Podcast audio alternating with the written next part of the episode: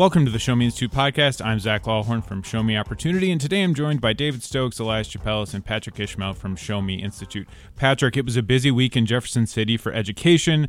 Uh, there's a several bills floating around. A lot have to do with transparency, which is something that you've been talking about, uh, especially for the last couple of years in education. Um, what was the the good, bad, and the ugly this week? What do you think?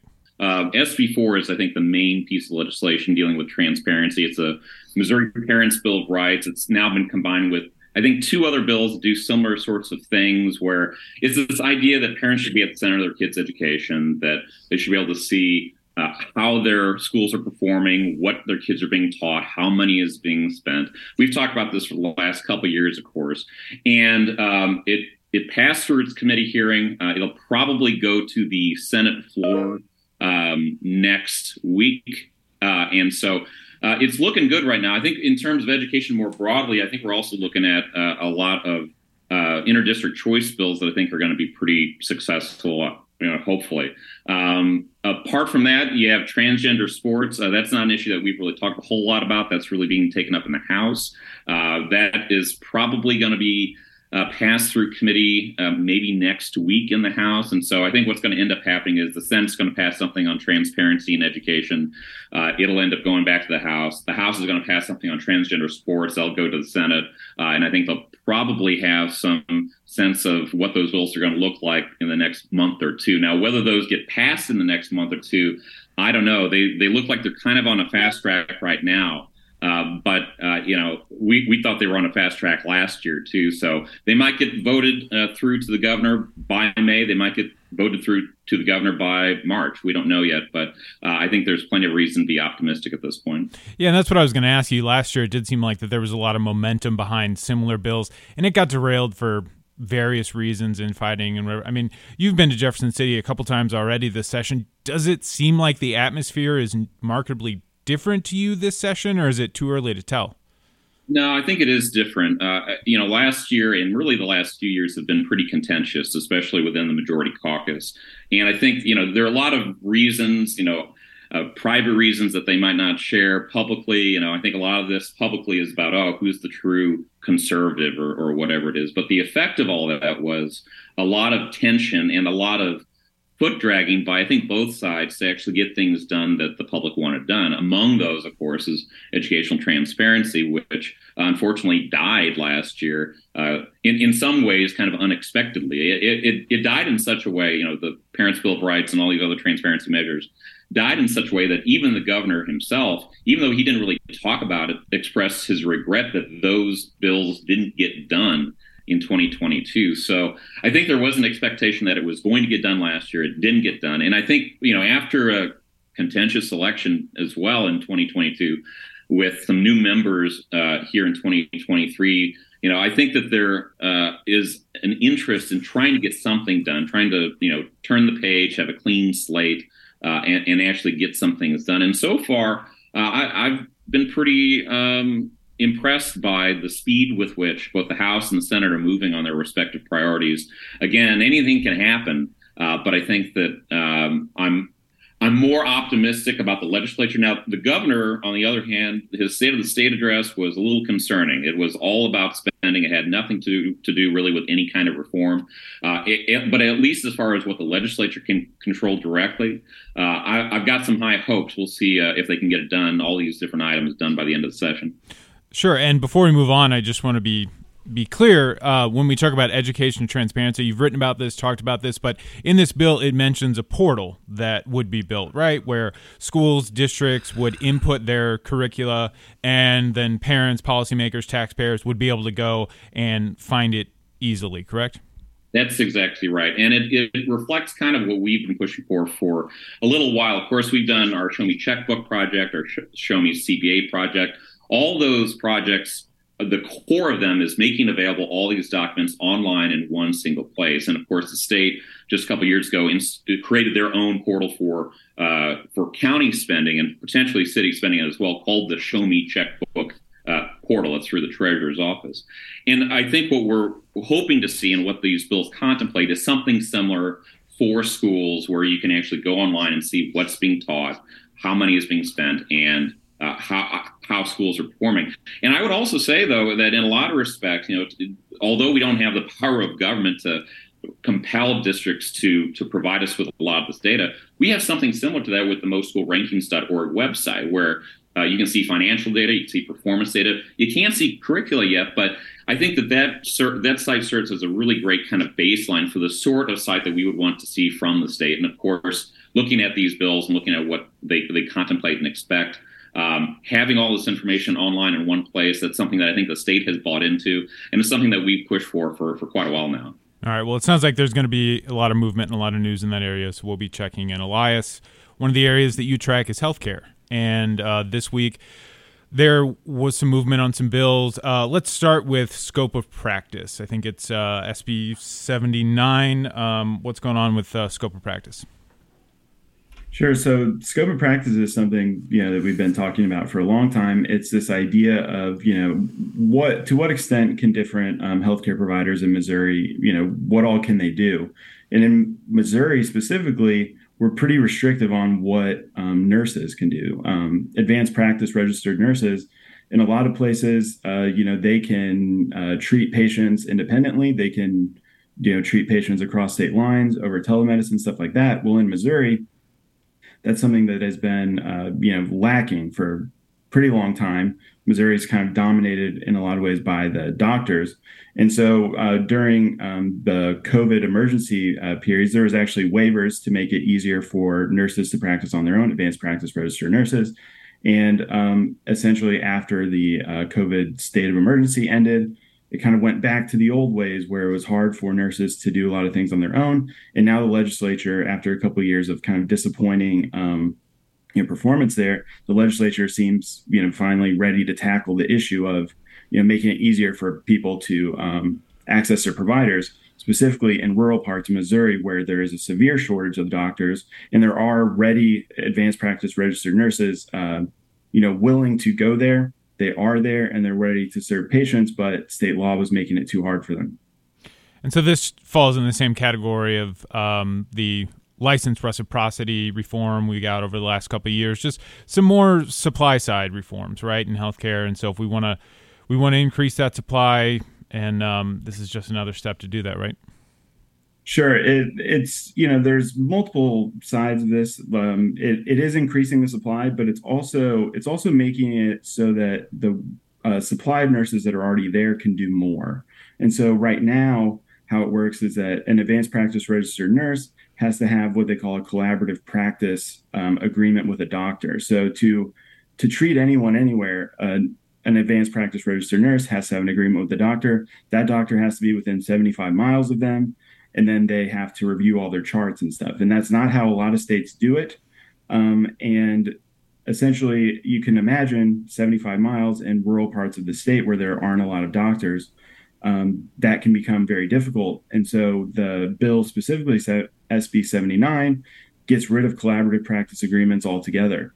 Um, you know, the last few years there have been, uh, well, I guess a few years ago there was a essentially an expansion of this radius of 75 miles, but really the um, ultimate reform here is to get rid of this collaborative practice agreement, let Missouri law reflect um, advanced practice registered nurses in the areas that you know they have been trained to treat patients to the extent that um, you know doctors can. Um, when we uh, in the past, I've talked a lot about telemedicine, and one of the issues or the barriers to telemedicine post um, the COVID waivers was essentially that people had to um, visit their doctor in person before they could see them over telemedicine because state law refers to this physician patient relationship that had to be established in person before it could be virtual.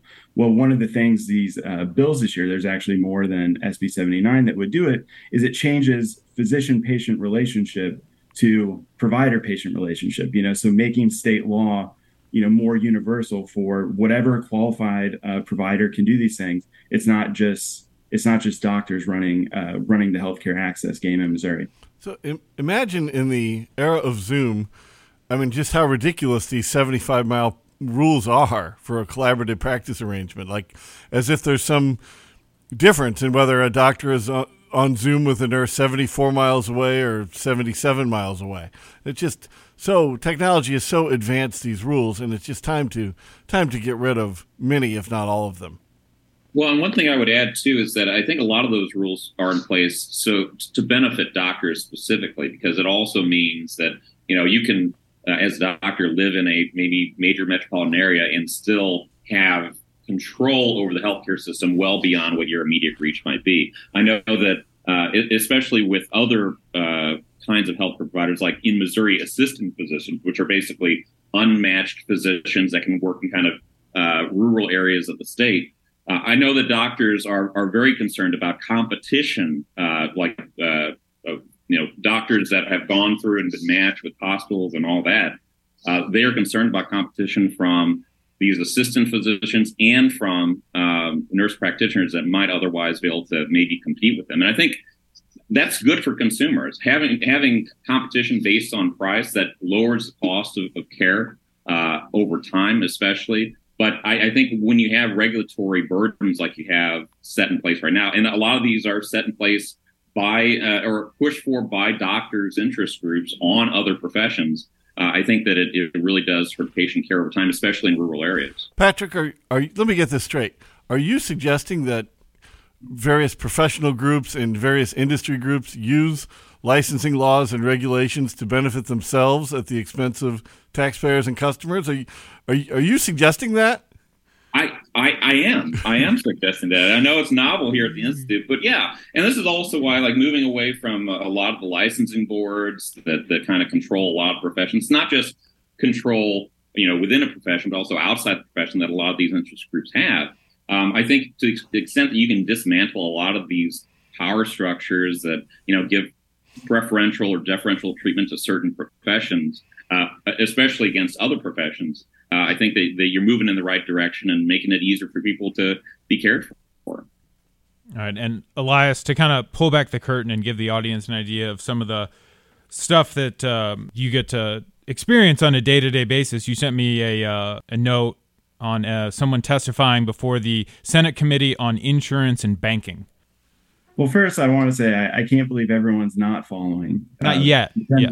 Committee on Insurance and Banking, but I know the on the theme of you know expanding healthcare access, another you know way of you know expanding this is having more uh, options for health plans. So you know having you know before we're talking you know having more healthcare providers, but also having more um, options for health uh, insurance, health plans, and stuff like that. And one of the issues that has, I mean, it's been really a big topic since really since the Affordable Care Act was passed, is that people's, um, you know, out of pocket costs for health coverage has gone up the cost of health insurance is more expensive um, and just going to the doctor is more expensive while the network of providers that you can go to is kind of uh, shrunk and so one of the um, one of the ways to sort of um, improve this or you know an innovation around this is to allow people to group together and form their own pools and so there's this uh, an insurance pool so there's this idea of what are called essentially uh, association health plans. And at, currently, this hearing this past week was one the association interested is the Missouri Farm Bureau. But what they're saying is, hey, we want to offer health insurance to um, our or health coverage to our uh, to our members. And the idea would be they wouldn't be subject to all the burdensome regulations of the Affordable Care Act, but they would still have you know they would still be backed by reputable insurance companies they would have um, you know very good provider networks cover a lot of things that the um, you know people interested would want and you could save a lot of money um, in most cases the uh, cited numbers are about 30 to 50 percent uh, you know monthly coverage compared to um, you know affordable care act plans and um, you know maybe this isn't perfect for everyone but really, in a time where healthcare access is so difficult and people are having a hard time affording going to the doctor or the doctor they want to go to is no longer in a network, you know, more options like this, or at least having it so that state law allows people to go to, um, you know, the doctors they want to or receive the healthcare coverage they want at a reasonable price is incredibly important. And so I'm glad the legislature is looking at this.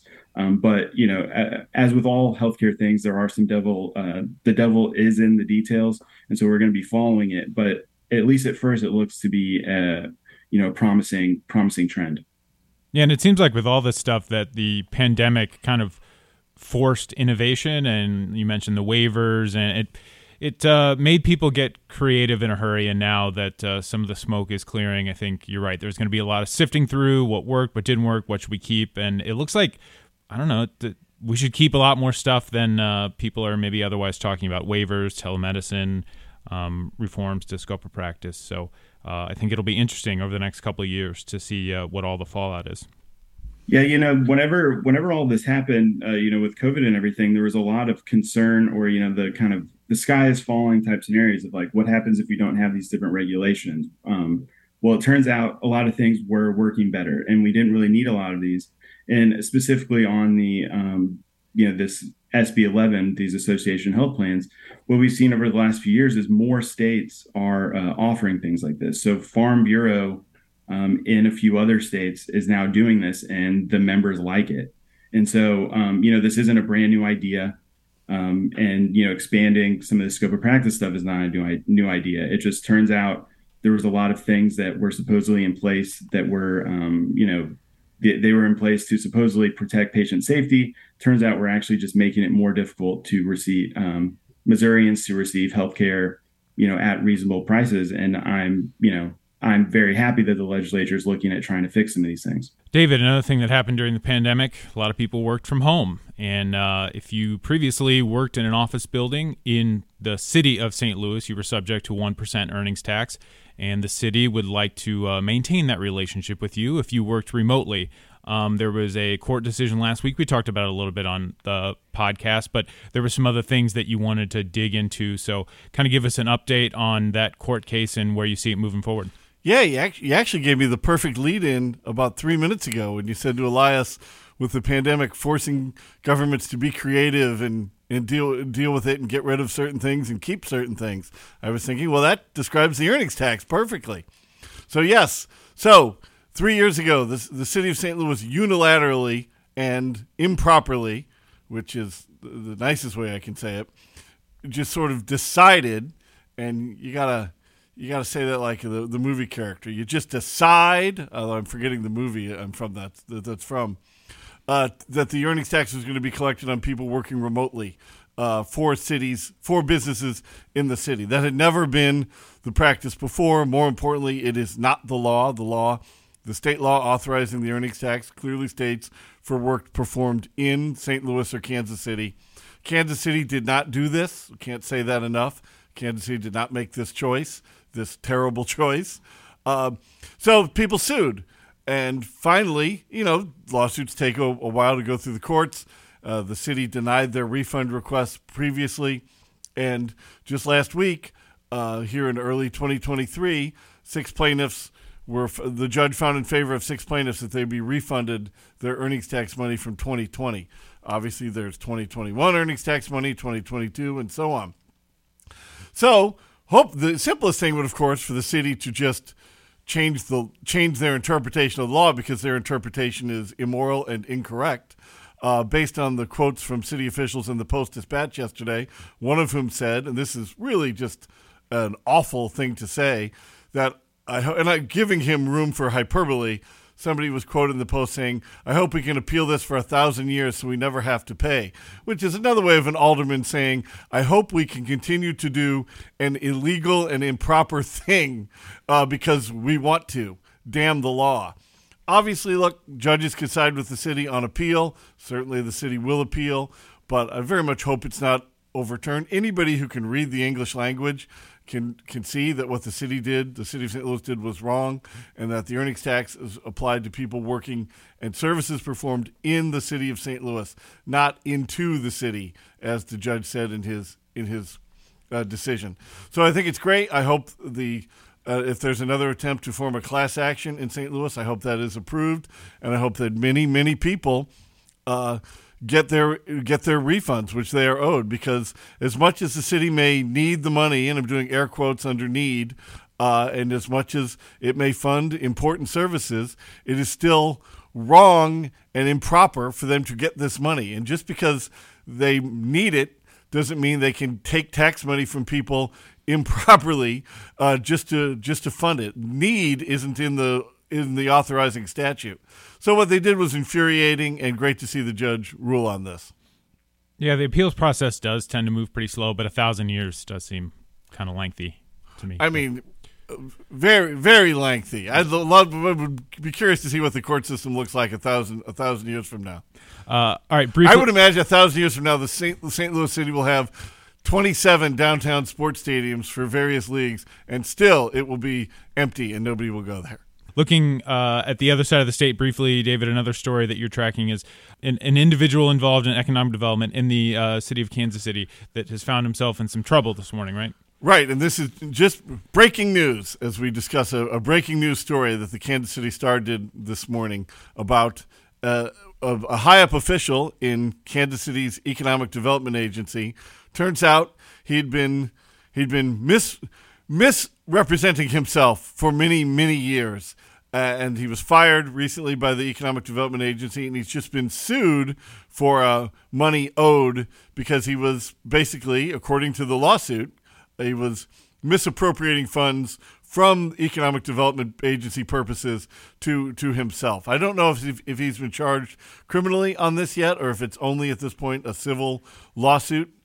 Just go just goes to show what a what a grift all of all of this is. It really is. I I would argue that this man misappropriating the funds to the personal use immoral and, and, wrong, but it probably was every bit as economically beneficial as what the Economic Development Agency of Kansas City would have done with the money had it been used for its intended purpose. It, w- it would have been wasted and, and used as used terribly in, in either way. This way, with the guy, you know, misappropriating it, I can't say, I guess I can't say stealing it. He hasn't been convicted of anything yet.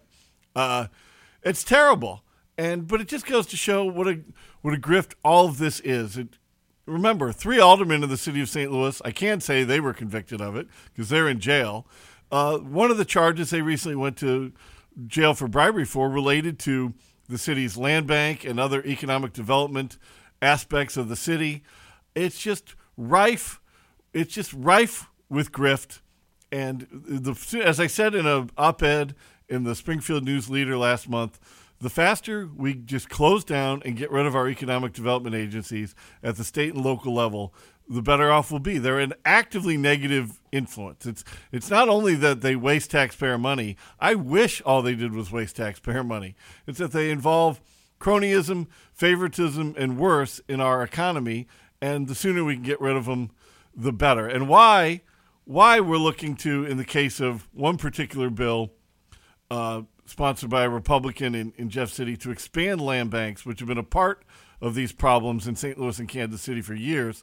Why we're looking to expand them statewide is beyond me. That's certainly the, the worst bill in Jefferson City this year. So tear them, rip them, Vinci, land banks must be defeated. I would say it's early. There's plenty of time for there to be worse bills. That's, um, that's true, but it's, it's still going to be tricky. Uh, all right, let's uh, let's wrap up. Patrick, uh, what's one thing you're keeping tabs on over the next week? Well, I'll be in Jefferson City uh, next week, uh, and on two topics that Elias and I both have an interest in. One on certificate of need, the other uh, is uh, going to be on the corporate income tax. So we'll be looking at that, talking about that in the next uh, week or so, uh, and I'll also be doing some preliminary research into ESG investing and see to what extent that impacts Missouri or what we might be able to do here. But a pretty full week ahead. Elias. Uh, well, this week it was opt- I was optimistic on uh, the healthcare bills that are being heard next week. I am not optimistic on what's being heard. Will be I will also be going to Jeff City. There are multiple tax credit bills, economic tax credits. Um, one for to bring back Missouri's film tax credit. Another one uh, trying to um, create the entertainment industry tax credit. So we'll be there um, testifying in a opposition to creating these new economic development tax credits. And hopefully there are no more of them, but uh, it's early. And David. Well, speaking of competition for terrible bills, those film industry and entertainment tax credits are, are right up there at the top for actually absolutely awful proposals. Uh, I'm following uh, news out of out of Cool Valley, Missouri, a, a suburb of St. Louis, off of I-70 in North County. Certainly one of the one of the better named cities in uh, Missouri. I think we can all agree Cool Valley is a, a pretty sweet name.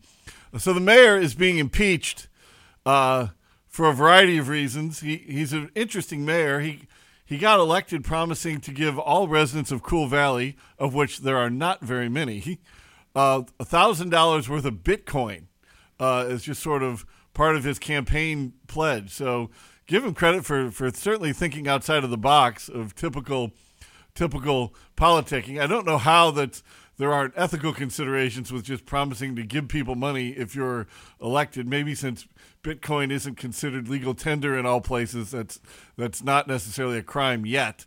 Um, it doesn't appear to be working out. Not only is he not given all the residents of Cool Valley uh, Bitcoin, many of whom are, are senior citizens and who I cannot imagine how fast they would lose their passwords and access to their own Bitcoin or have it be swiped from them.